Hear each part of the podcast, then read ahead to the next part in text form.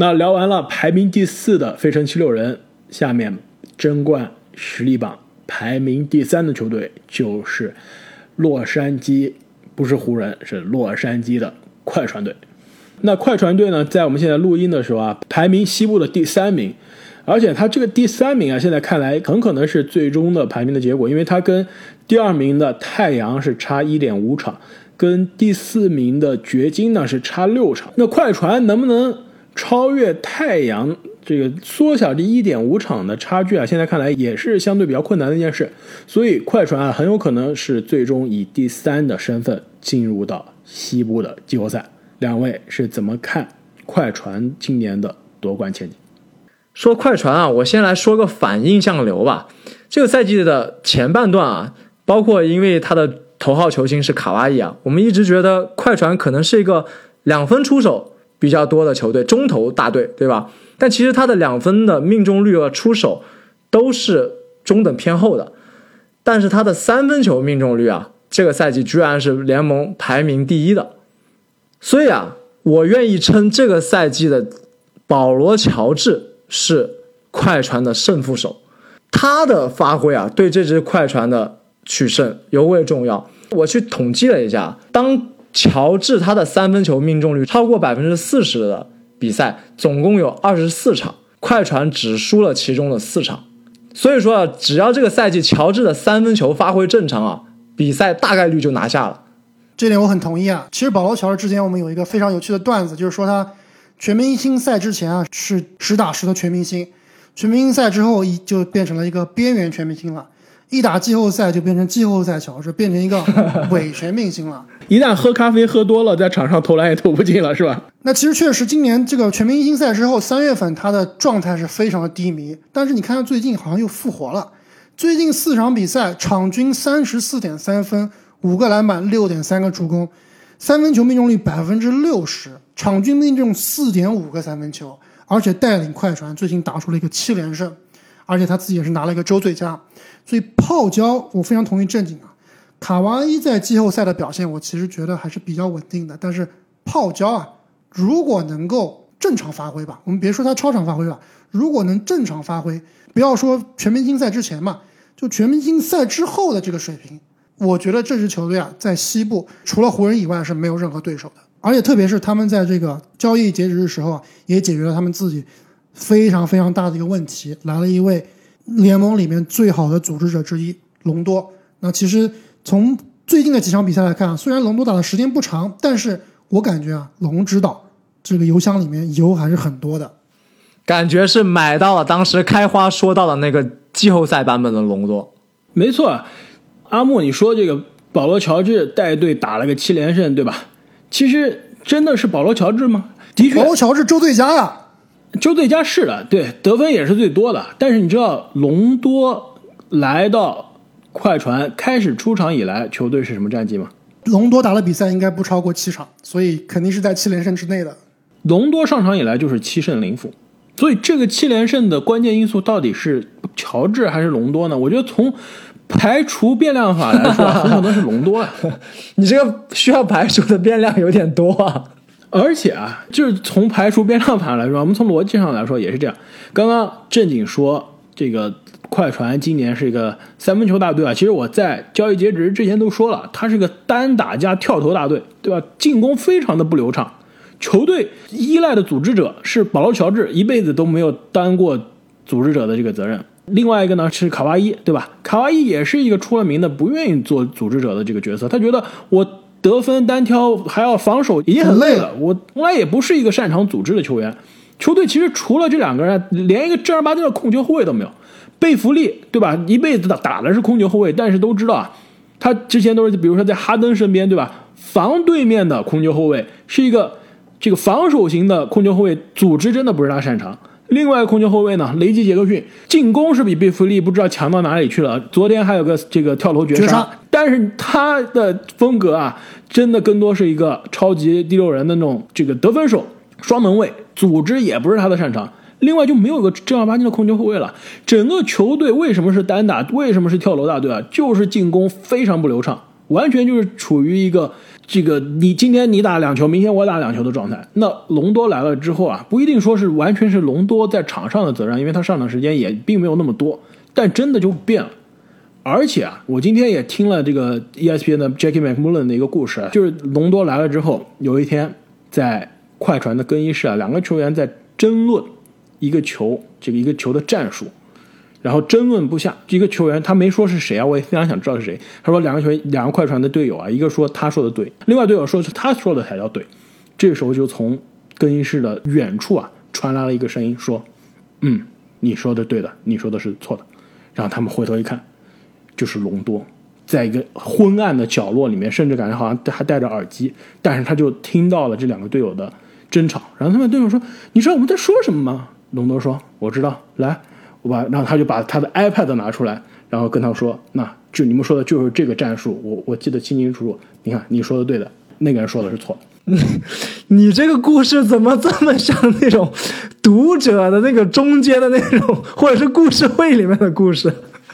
对，隆多是不是就像这种扫地僧是吧？在公司里面的这个扫地僧，看这个程序员写代码写半天写不出来，然后扫地大妈过来瞟了一眼，代码写错了。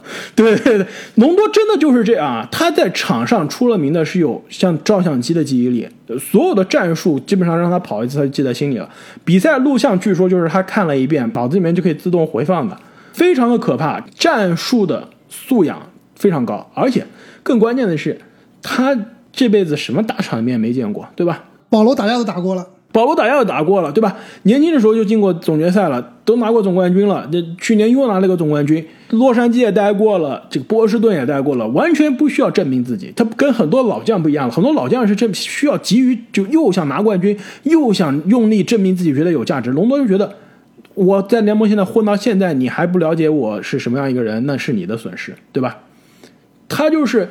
典型的就是准备好了上场一切，就是他到关键时刻，就很多球星，就比如说乔丹，在他这个最后之舞去年的纪录片里面就说了，我在球场上投绝杀，我最终没投进，绝对不会是因为我紧张，我没有准备好，因为我准备这一刻，我准备了一辈子了，对吧？对手怎么样防我，我要怎么样出手，什么样的角度我都练过了，都预想过了，绝对不会是因为我害怕没进，那可能是我球技不好，或者我运气不好。隆多虽然球技不是乔丹、科比这种杀手的级别啊，但他的心态就是英文中 mentality 是一样的，就是这样的一个心态。其实跟他一样的一个另外一个，就是刚刚阿木正好提到的保罗。保罗跟隆多对吧？印象大家深的是两年前、三年前他们的那个场上打架。还有就是那个鞋店里面，人家对着隆多说：“哦，Chris Paul，this is my favorite player，Chris Paul。”那个视频，然后隆多的脸就跟吃了屎一样。其实这两个人这块老牛肉啊，已经将近快十年了。职业生涯从头到尾，两个人都相互不待见。为什么呀？就是一方面这两个人都争强好胜，另外这两个人都是一类人，都是非常强的好胜心，而且都是这种战术大师。因此呢，不一定有的时候就太像了，不一定是惺惺相惜，有的时候就是相当于这个同性相斥了。所以这一下聊多了，但是我想聊的是什么呢？一方面是隆多啊，对于这支快船队非常强的提升。我今天在写这个名单的时候啊，我在今天上午也聊，跟我另外一个朋友聊了一下，也是我们灌篮高手的一个非常忠实的听众啊，这个叫做双击我。我跟他聊，他我让他列他的名单，他把快船列到第二名，我就问为什么，他就觉得这个隆多来了之后啊，这支球队真的是非常不一样。我后来仔细想了一下，真的我们。之前说印象流嘛，对吧？对于这支快船说的很多他的问题啊，真的都是隆多之前的问题。隆多来了之后啊，的确是不一定是万能药，但是解决了我们很多在本赛季初对于这支快船的疑虑。而且去年的快船输就输在什么呢？输在他们自己这个心高气盛，对吧？今年这个问题没了，非常的低调，七连胜我都没在媒体上看到有大家在聊这件事儿，非常的低调。因此啊，其实。今年这支快船很像我们刚刚提到的东部的雄鹿，大家对他的期待并不是那么高，至少没有过去一年那么高。但是球队呢，其实也是在暗中啊解决了很多之前需要急于解决的问题，反倒是到了季后赛啊，我觉得很有可能给我们创造一些惊喜。而且刚刚聊到隆多啊和保罗的这个老牛肉啊，其实我想说的就是这两支球队，一个第三，一个第二。极有可能在第二轮相见。我觉得啊，其实刚刚东部我提到了篮网大战七六人的这个系列赛，西部的系列赛中啊，我最想看的就是快船大战太阳。比快船大战湖人更想看吗？你确定吗？呃，快船大战湖人呢，那的确是，我觉得不一样。一个是火星撞地球，对吧？另外一个是充满话题性。另外一个是吊打。从话题性 角度上上来说，我觉得隆多和保罗的恩怨，包括保罗跟快船的恩怨，我觉得这个其实对位真的是非常好看。还有，你别忘了，太阳的布克去年刚刚是在气泡，在保罗、乔治和卡哇伊的两个人面前绝杀了，对吧？羞辱了这支球队。所以说，其实这两个球队对位非常好看。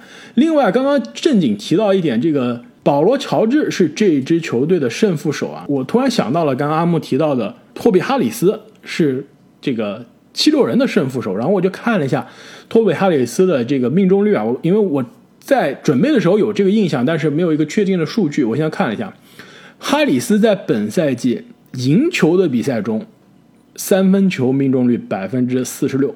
你们知道他在输球的比赛中三分球命中率百分之多少吗？三十五，百分之二十，百分之二十八，这感觉都不像是同一个球员啊！就是赢球的时候他的投篮三分球跟库里一样，这个输球的时候投篮三分球就跟西蒙斯一水平了，这 跟莫兰特一样。这这没见过啊！然后我就看一下保罗乔治啊，还真给正经说对了，保罗乔治一样的问题。没有那么明显吧，但也是挺显著的。赢球本赛季三分球命中率百分之四十八，非常的可怕。输球的时候呢，三分球命中率百分之三十五。这虽然没有托比哈里斯将近百分之二十的差距那么夸张啊，但这将将近百分之十二的三分球命中率的差距啊，其实也挺明显的。所以保罗乔治啊，能到季后赛。我觉得这个肯定是季后赛能看到季后赛隆多了，能不能看到季后赛保罗乔治啊？还真不一定。或不准确的说，季后赛保罗乔治都不一定是好事，是吧？反向乔治，就是如果他们需要赢球，他们不需要看到季后赛的乔治，对，常规赛乔治就可以了。最后啊，我其实还想提一个快船队的隐忧啊，也是常规赛表现出来的，那就是这支球队以防守著称的这支球队，他们的场均抢断位列全联盟的十八名。盖帽是倒数，那这个其实还跟我们印象挺不一样的。不过这个问题呢，我相信到了季后赛强度提上来之后啊，会得到一定的改善。但如果他们保持常规赛的这个防守啊，那就真的对不起这两个外线大闸了。那么聊完了快船队，接下来还剩下两支球队啊，在我们本赛季的争冠实力榜上，那排名第二的球队呢？也是我排名第一的球队。另外两位主播啊，硬生生串通好的投票是吧，把他压到了第二名。怎么不说你是硬生生跟我们唱反调呢？非要把他排第一？我不是故意唱反调的，我觉得你的内心过不去，有理有据讨厌的球员实在是太多了。在我心目中，他就是本赛季最有实力夺冠的球队，那就是 NBA 卫冕冠军洛杉矶湖人队。现在。也是西部的排名第五的球队，要不给你们俩机会先来说服我一下，为什么呃湖人你们心存疑虑，把它只能放到第二？我觉得说服你还要聊完第一才能说服你。那我先来说一下湖人吧。其实我把它排第二啊，我是非常希望把它排成第一的，因为我不知道你们最近有没有这种感觉啊，就是这个节目开始的时候，开花也说了，最近各种各样的负面新闻，球员受伤啊，球员退役啊。比赛不够精彩啊！我觉得现在啊，湖人的战绩和湖人的球星受伤是要负很大责任的。那湖人其实他现在这只股票应该是到了一个最低点了，而且 NBA 总体啊，我觉得他这个股票也是到了最低点了。我是有一点点担心啊，NBA 现在是不是有一点小危机的感觉？刚才我说了，球员受伤退役，我看 NBA 的收视率啊，现在也是暴跌，整体的关注度呢也是急剧下降。那今年这个赛程啊，由于过度紧张，包括还有外卡赛的加入，也导致球员这个轮休也非常非常的严重。而且球员好像最近也听说很多球员出来抱怨这个事情，比如说达拉斯的卢卡以及他们的老板库班，是吧？没错，包括这个穆雷受伤之后啊，很多球员都是说今年的赛程实在是太难了，明年真的不能再这么搞了。所以我觉得现在 NBA 是有一点点这个所谓的金融危机的感觉啊。这时候真的非常需要湖人，需要詹姆斯重新把这个优秀的篮球、激情的篮球给带回来。所以从这一点上，我是非常希望湖人是打出第一名的实力的。但是呢，我一直在期待你的这个，但是你这个铺垫铺垫的非常好。但是呢，但是呢，我们之前节目也说了，老詹可能离回归啊还有三个礼拜，浓眉可能还要两个礼拜。那最近其实湖人的战绩呢，已经比我想象中要好了，就是很多打烂队的时候啊，还是能够取胜的。那打强队基本上就是缴械投降。库兹马大发神威，打烂队能取胜，打强队赢不了。那那你把你的篮网变成烂队了吗？你可别忘了，我们录音前应该是不到一周的时间啊，刚刚是血虐了篮网。篮网今年什么尿性你还不知道吗？就是看弱队就输，打强队从来不劫富济贫，基本上是这个感觉的。劫富济贫的，那湖人你连库兹马都不上，你真的看不起我？这比赛我都不好意思赢，对吧？回过头来说湖人的战绩啊，总体来看，湖人今年他的战绩想进入前四，我觉得是非常非常困难的，很有可能能保住第五就不错了。那如果老詹和 AD 回来再晚一点啊，很有可能湖人还会继续往下掉，甚至到第六、第七，那就非常非常难说了。所以。从这个角度来看，湖人在起点上就比他的对手要低很多。而且你要知道，老詹和浓眉就算伤愈完全回归以后啊，老詹这么大年纪了，浓眉呢也是一直都比较脆，多打那么多强度的比赛，对于他们来说，其实在季后赛里面并不是一件好事。所以从这方面考虑啊，我觉得相比于我们要马上说夺冠排名第一的强队，湖人队想要走进总决赛的这个路程啊。相对来说是会困难一些的，这点我很同意啊。我之所以把湖人排在第二，其实最大的隐忧倒不是他总决赛打不赢，最大的隐忧是我怕他第一轮打不赢啊。就第一轮季后赛的时候，那个时候老詹跟浓眉应该是将将回归，即使回归了也没多久，甚至可能有一个人啊继续休息，对吧？那第一轮如果不能正常的拿下，或者是费了九牛二虎之力。出现了什么其他的隐患的话，那真的是对这支球队最大的考验啊！而且以现在的排名，他们要打的可是快船啊，这真的就非常困难了。哎，我给你纠正一下，他现在的排名第五啊，打第四的可是掘金啊。其实，其实说到这个排名啊，我我我倒是觉得排名对湖人是有利的。现在掘金第四名，湖人第五名，这两个人之间差一场，那掘金现在的状态呢，很可能是掉到第五，湖人到第四。但是呢？他们其实想上到第三都不太可能，因为跟快船之间差了三场，这三场的差距很难缩小了。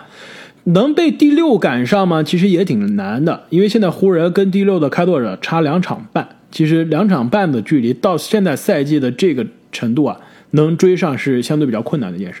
但是你要看湖人现在是什么阵容呀？湖人和开拓者之后要面对什么样的对手？以湖人现在这个阵容的话，未来能够保住这两场的胜场，其实还是有点困难的。我倒是觉得啊，这个湖人是可以保住这两个胜场，而且湖人我觉得是有动力啊，去守住这个第五的。现在如果他这个第五啊打第四的掘金，那真的是太好了。首轮大家现在最想遇到的球队啊，就也是非常不幸，那真的就是这支丹佛掘金了。而且第四和第五对于湖人来说是个没有区别，非常好的黄金排位。我第二轮再也遇不到快船了。如果我是第三，我是第六，对吧？我第二轮都要打快船，因为快船现在不是第二就是第三，除非快船一下变到第一啊。但我觉得他跟第一三场的差距也是挺难超越的，对吧？所以说湖人就是理想的状况，我首轮打掘金，我第二轮打爵士，都是能战胜的球队。账面上来说，经验上来说，我第三轮，对吧？再去看看是不是打快船。其实给老詹也是有一个喘息的时间。另外一点呢，我是觉得啊，现在湖人的阵容是有点捉襟见肘啊，而且特别是老詹受伤之以来啊，将近一个月的时间，湖人的进攻效率是联盟第二十九名，这真的是有点太糟糕了，就基本上属于我们说没有隆多之前的快船是毫无章法是吧？那现在没有老詹的湖人这个进攻可以说是。都不知道是什么了，对吧？一团乱麻。赢篮网的那一场比赛印象非常深刻，真的就是所有人上来就是自己单打都能进，是本麦克罗摩尔是吧？进了五个，一下子上来进了五个三分球，是最后第四节进了五六个三分球。之前基本上是所有人就施罗德呀，这个莫里斯啊，莫里斯啊，就是怎么扔怎么进。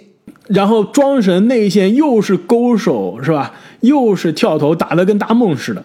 所以说现在球队这这进攻真的是非常糟糕。但是呢，我觉得啊，你们对于这两个球员的伤病的回归啊，有点太悲观了。浓眉在我们现在录音的时候啊，我刚看了，刚好有 ESPN 推送，已经恢复了这个场上的完全对抗的训练了。那其实这就意味着，在他的伤病的恢复期的最后端了。如果湖人需要他的话，他现在其实是下周，说不定我们节目播出的这一周他就可以上场比赛。其实浓眉现在看来应该差不多恢复的全部了。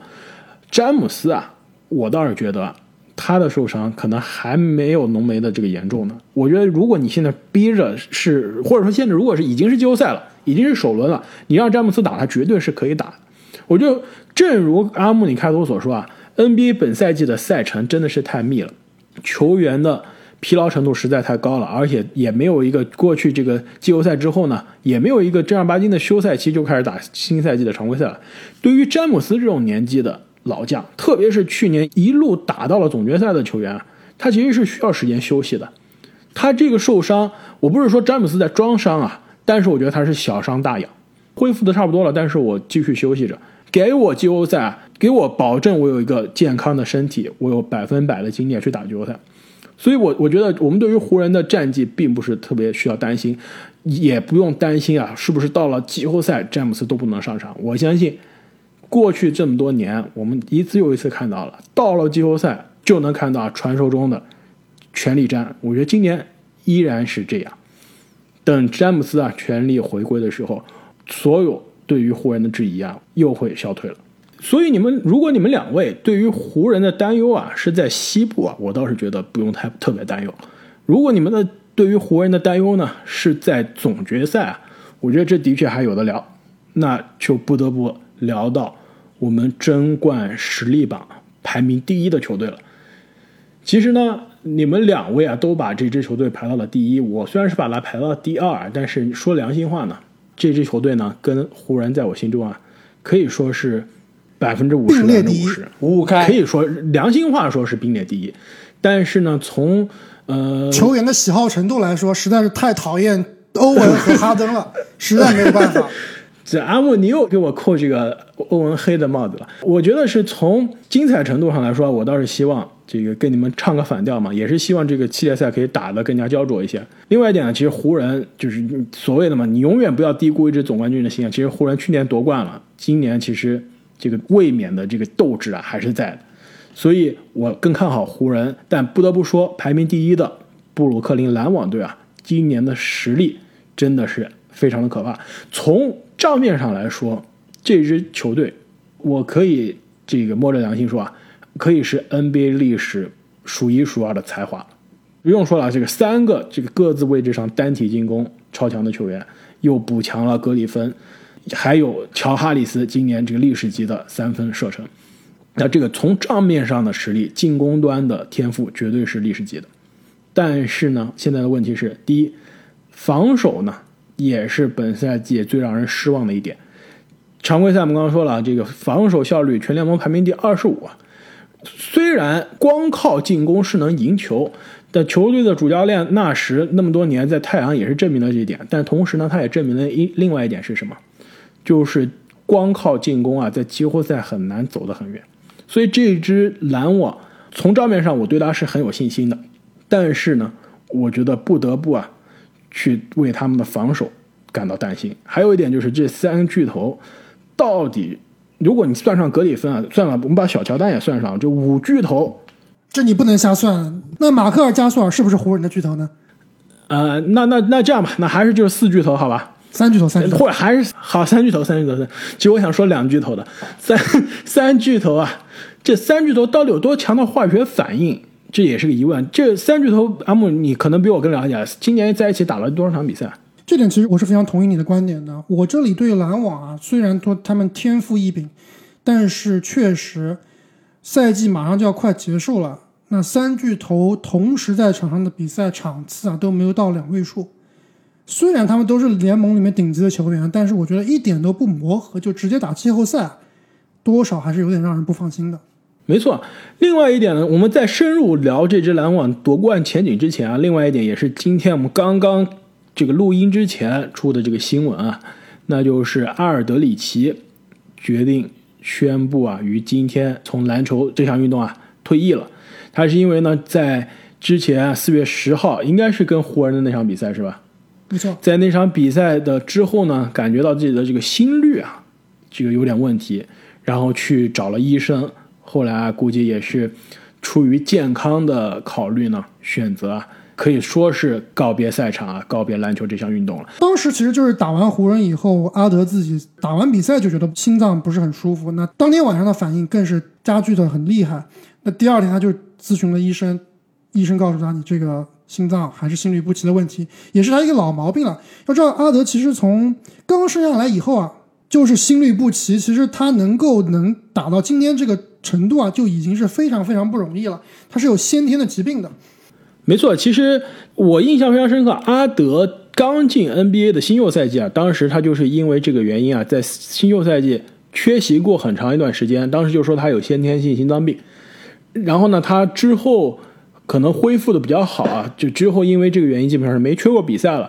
然后他也是呢，多次在媒体上啊，这个宣传过，就也不是宣传过，也是鼓励过这个有类似疾病的这个这个病人啊。他说自己战胜了这个这个问题，然后有这么长的这个职业生涯啊，也是鼓励那些可以说是病友。同时啊，我有几个朋友，他们是这个波特兰这个土著，他们就说啊，他们当地的这个心脏病的医院啊。之前阿尔德里奇还是给他们代言啊，做过广告的，所以其实他这个退役呢，的确有一点突然，而且是可以说是非常的突然啊，这个突如其来。我不知道当时你们看到这则消息的时候，第一反应是什么？第一反应我是没想到，我是没往这个心脏病上去想，我当时想是不是他怪欧文了？是不是欧文又干什么坏事了？是吧？我这是我看到美国网友，因为这个当时詹姆斯发了这条推特之后啊，下面。一度大家点赞最多的一条网友的留言就说，用英文写的说这个哥们刚跟呃欧文当了两周队友，就决定再也不打篮球了。但是呢，我打心底里啊，我是觉得是不是因为新冠的原因啊，或者说一些家庭的原因，决定告别赛场了？我觉得可能这是唯一合理的解释。我当时的第一反应啊，是看到这个推特以后，我的第一反应是这个阿尔德里奇是哪一个阿尔德里奇啊？是不是那个 ESPN？我们知道 ESPN 有一个专栏作家。也叫阿尔德里奇，大卫阿尔德里奇，是不是大卫阿尔德里奇说我不想写写作，我不想这个当记者了，我退役了。当时我是真的没有想到是这个篮网队的阿尔德里奇。当时我看到这个新闻的第一反应也是不相信啊，但后来确认了之后，我真的是非常的遗憾啊，不但是为篮网队，更是为阿尔德里奇本人啊，因为这个世界上我们说过，最大的遗憾不是我做不成，我失败了。而是我本可以。其实阿尔德里奇加盟篮网之后啊，大家都一度非常看好这个加盟啊，认为他为这个非常弱的篮网内线带来了一个非常强的一个支撑，而且打的也是非常不错的。其实没错啊，那现在很遗憾的这个退役了，确实不但是他本人的一个遗憾啊，也对篮网的这个争冠前景造成了一定的影响。没错，我其实当时的最大感受跟篮网一点关系没有。虽然是作为篮网球迷啊，我当时的第一反应就是，这么优秀的一名球员说不打就不打了，真的太可惜了。对，要知道，想想阿尔德里奇这样这种级别的球员啊，等于是我们这个上学的时候年代的时候看他打球长大的。那他这样级别的球员真的是打一个少一个，所以回想起当年他在波特兰的那段时光啊，我是感触非常深的。其实我在得知他退役的这个原因之后啊，其实我也想到，如果不是因为他的这个病情或者他的这个症状非常严重、非常危险的话，他绝对不会选择退役的。毕竟刚刚跟马刺买断，刚刚跟布鲁克林篮网签约，真的是牺牲很大。夺冠的概率上来说啊，没错，他跟马刺的买断是相当于是牺牲了很多的，没错，是亏了很多钱的。那跟篮网签约为的是什么？真的就是为了能在职业生涯的末期冲击一个总冠军戒指，而且真的是来拼的，对吧？没错，而且从夺冠的概率上来说呢，还真的是很有可能啊拿到这个总冠军戒指。而且你再从篮网的阵容的需求以及季后赛的潜在的对位来看呢，他的这个补强啊，他的这个位置是真的是用得上的。所以他的这个总冠军戒指不是抱大腿拿到的，的确是抱大腿，但他这个在大腿中啊，自己可能也算是个大腿，对吧？所以说他的夺冠的可能非常的大，而且为了这个潜在的总冠军戒指啊，也是做出了很大个人的牺牲，但是最终选择这个提前的，不是终结赛季啊，是终结自己的职业生涯。我觉得对他来说。也是一个非常非常艰难、非常非常困难的，而且非常值得有勇气的一个决定。没错，那其实，在两年前的夏天，我们做过一期二零一零年代的最佳阵容啊，阿尔德里奇也是榜上有名的。其实当时我们说他和格里芬的这个职业生涯的荣誉啊，包括轨迹啊，是有点类似的。他其实就是缺一个总冠军啊，真的就可以比较稳的能进入名人堂了。现在看来真的是有点可惜啊，当然他还是有希望进入名人堂的。没错，而且的确啊，这阿尔德里奇在球迷群体中，在这个球员甚至教练群体中啊，口碑一直是非常的好。当年啊，在波特兰的时候，一直是可以说是这个波特兰当地球迷啊最喜爱的这个球星之一了，而且也是见证了。呃，两代的波特兰的球队，罗伊当年的这个波特兰的青年军啊，以及后面利拉德啊，也跟阿尔德里奇共事过。那来到马刺之后呢，可以说他来的这个时机呢，的确是有一点不太巧，对吧？刚刚是错过了马刺的夺冠窗口。我还记得他刚来的第二个赛季，还第第三个赛季的时候，还有一段时间跟这个球队啊。有过一段的争执，是不是觉得球队不给自己足够的这个进攻火力啊？但是后来很快就跟波维奇，哎，把这个事情说透了，说通了，也就好了，而且非常接纳自己的这个在球队中新的位置。而且我们后面也聊过，啊他对于自己的打法也是有过牺牲。跟德罗赞开始搭档之后，知道德罗赞，哎，你不愿意投三分，那我来投。我们两个人都是中距离之王，对吧？那我练三分，上个赛季一下子把自己的三分球也练出来了。那这个赛季开赛之前，我们一度发现阿尔德里奇是不是变成大洛了，是吧？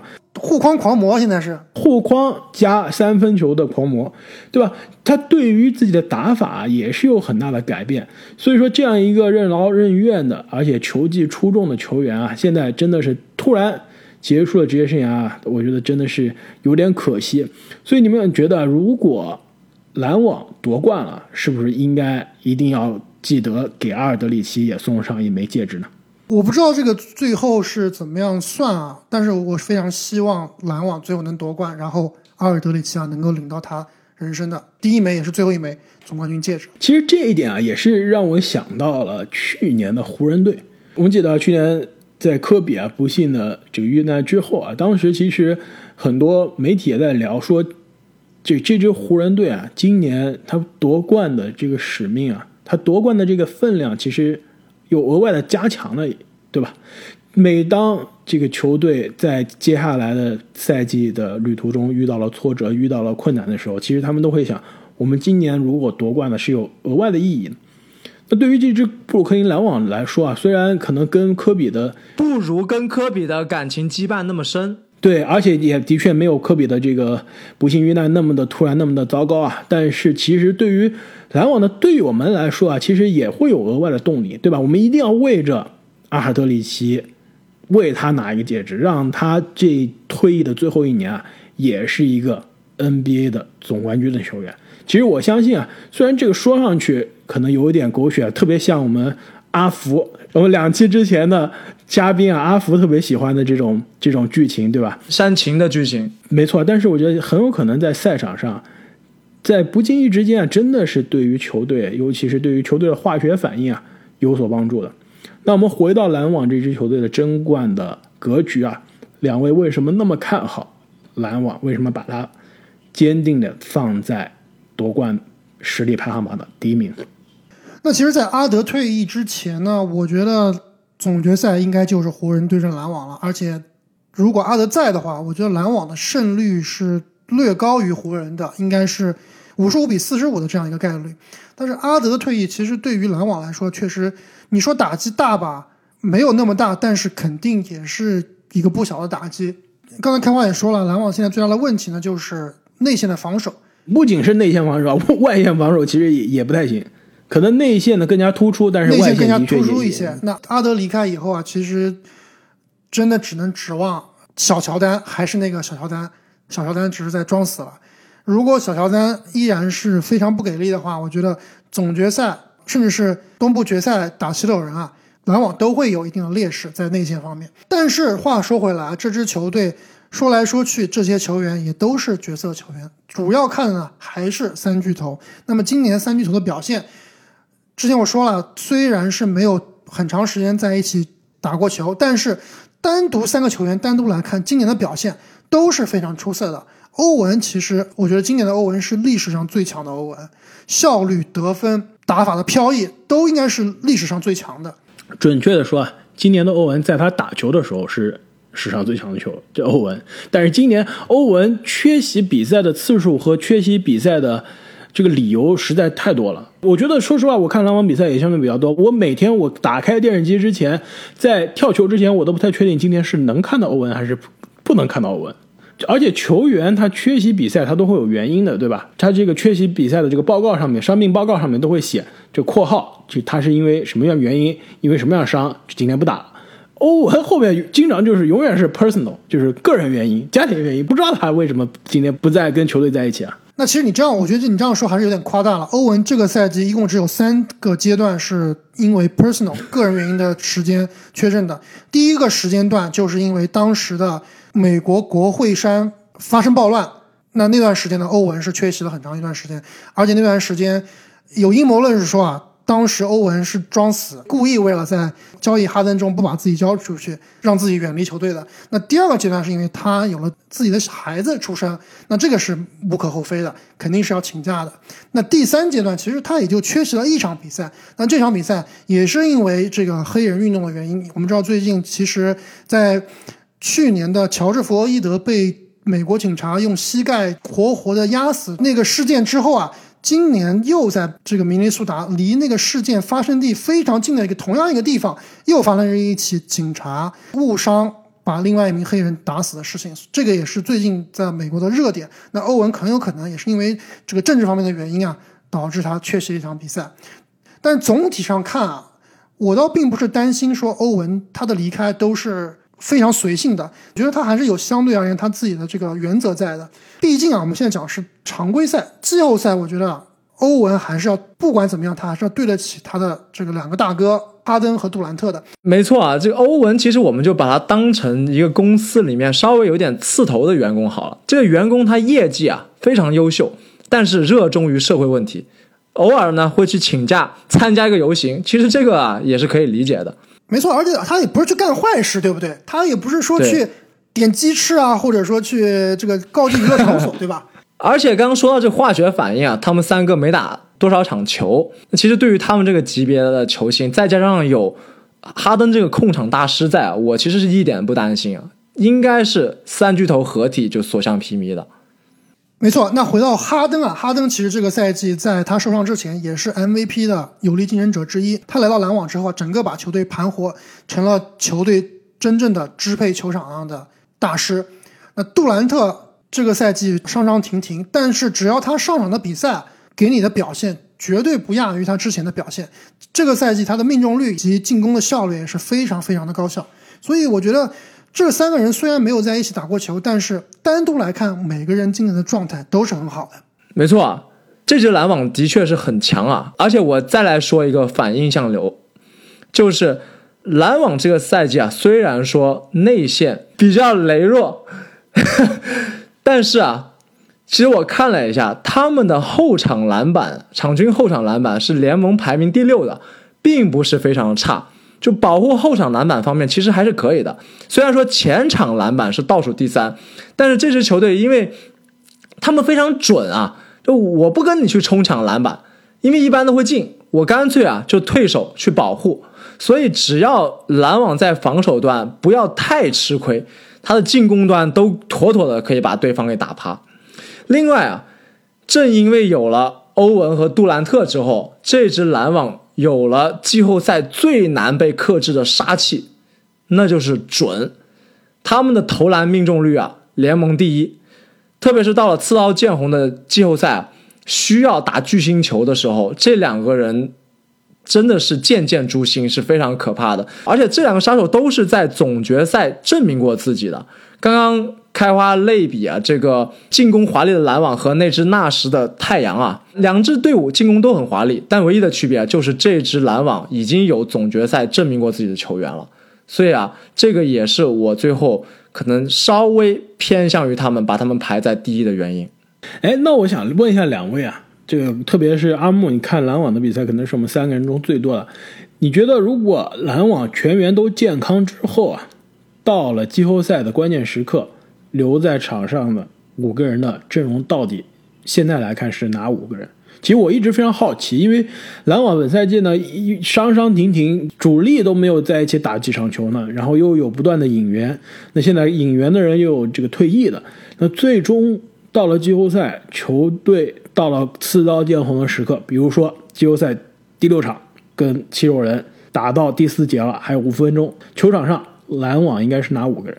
先不要说七六人嘛，我觉得总体上来说啊，篮网队的最后五个人就是三巨头加上乔哈里斯加上克拉克斯顿。那之前如果阿尔德里奇在的话，应该是阿尔德里奇，但是现在应该是克拉克斯顿。这套阵容呢是可以无限换防的。哎，那你觉得这个格里芬在这支球队上扮演什么样的角色呢？因为很明显，这个最终的五个人的阵容中，因为肯定是因为是防守的原因啊，格里芬被克拉克斯顿取代了。那格里芬在这支球队到底是什么样一个角色？尤其是在季后赛当中，我觉得现在来看，格里芬最大的作用是在常规赛杜兰特以及篮网的这个三巨头缺阵的时候，他是可以站出来得分，可以组织的。在季后赛来看，我觉得格里芬应该是打一些对位、特殊的对位吧。我是觉得他的上场时间可能并不会非常非常的多，毕竟他的这个灵活性和篮网的打法还是有一点点不搭的。如果让他打五号位的话呢，他的这个我们知道霸王龙啊，还是有点有点短，对吧？这个护框啊、篮板还是有一点点吃亏的。所以我倒觉得这个格里芬在篮网的季后赛的体系里面啊，作用肯定是有，但是应该不会特别的大。我觉得应该是没有克拉克斯顿好用的。克拉克斯顿也是我非常喜欢的年轻球员，二年级的新秀啊。但我倒是觉得季后赛就让他打最后的第六场的关键的第四节最后五分钟，还是有点让我，如果我是篮网的主教练啊，我还是有点虚的。其实我觉得篮网的阵容啊，现在阿尔德里奇也不在了，我觉得篮网剩下来的球员啊，阵容中，我觉得最理想的情况啊，真的是杜兰特打五号位。但是呢，关键的是呢，这样的阵容现在到了季后赛的对位当中啊，还真的有点难。这一方面，先看是杜兰特愿不愿意打五号位啊，但是因为本赛季其实杜兰特打五号位的效果还真的挺好，但是到了季后赛，尤其是在东部他的这个对决啊。无论是打七六人也好，还是打雄鹿也好啊，都会遇到非常强硬的内线的得分点。那这个内线的防守真的是非常有问题。但是我觉得季后赛的首轮，比如说啊，这个首轮我不知道现在他首轮对位应该打谁啊？我来看一下。这个如果假设今天的这个排名不变的话，篮网是打热火，那那这个杜兰特首轮又打不了中锋了。如果真的是打黄蜂，打比如说公牛，对吧？甚至打猛龙，尼克斯，尼克斯，对我觉得杜兰特和格里芬一起上场的这个内线组合啊，真的是可以看，而且这个内线的组合的得分效率啊，真的也会相对高一些。但的确啊，越打到后面，特别是今年的这个夺冠的这些球队啊，都在囤内线，湖人就囤了不知道现在多少个中锋了。那打到最后啊，真的是需要篮网的。中锋篮网的内线能站出来，哎，你说到这个其实真的很有意思啊。那我们知道湖人其实上个赛季打到关键时刻的时候，他是让浓眉去打五的，他的正统中锋应该是不会上场的。如果在总决赛篮网打湖人，浓眉打五的时候，你们觉得谁会去帮浓眉？克拉克斯顿啊。但我倒是觉得，我要是湖人，我在总决赛打篮网，我肯定是上中锋啊，我绝对是要站一个中锋在里面，就是防止你。篮网上你进攻火力最强的，而且最近我们也看到了庄神打这个篮网真的是凶啊，真的是咬着牙打的。所以其实篮网为什么我觉得他跟纸面上的实力跟湖人比是五十五十对吧？五五开，甚至篮网更胜一筹。但是看到对位上来说啊，无论我们刚刚讲到跟七六人的对位，还是总决赛跟湖人的对位，其实篮网对位上是有一点吃亏的。但是篮网这边，你谁来对位杜兰特，谁来对位哈登，谁来对位欧文呢？你这三个点是不是都吃亏啊？没错，那到最后真的也就是看到底是不是篮网的矛与盾的对决了。没错，就是因为湖人，我刚刚说七六人这个联盟第二的防守，湖人联盟第一的防守，那真的就是看这两个盾能不能扛住篮网历史级的进攻火力了。那么就聊完了这本赛季的 NBA 的争冠格局啊，可以说虽然常规赛还有最后一个月左右的时间，但是本赛季啊总冠军的球队应该不出意外就从我们最终的这六支球队中诞生了。其实聊到现在，我也觉得对于本赛季的季后赛。特别是总决赛的这个对决啊，真的是非常的期待。相信今年呢，首先这个从 MVP 的争夺上来看，就是可以说是历史级的异常激烈紧张激烈。从这个 NBA 的总冠军的争夺上来说啊，今年也是多支球队啊都有争冠的可能，也是非常的精彩。那我们的节目呢，也会不断的给大家带来赛季最新的、最有深度的分析。那么。也请大家，无论你是在哪里收听我们的节目，也是希望大家可以订阅我们的频道，并且给我们的频道啊送上一个五星的好评。那再次感谢各位听众的转发、点赞、收藏以及支持，我们下期再见，再见，再见。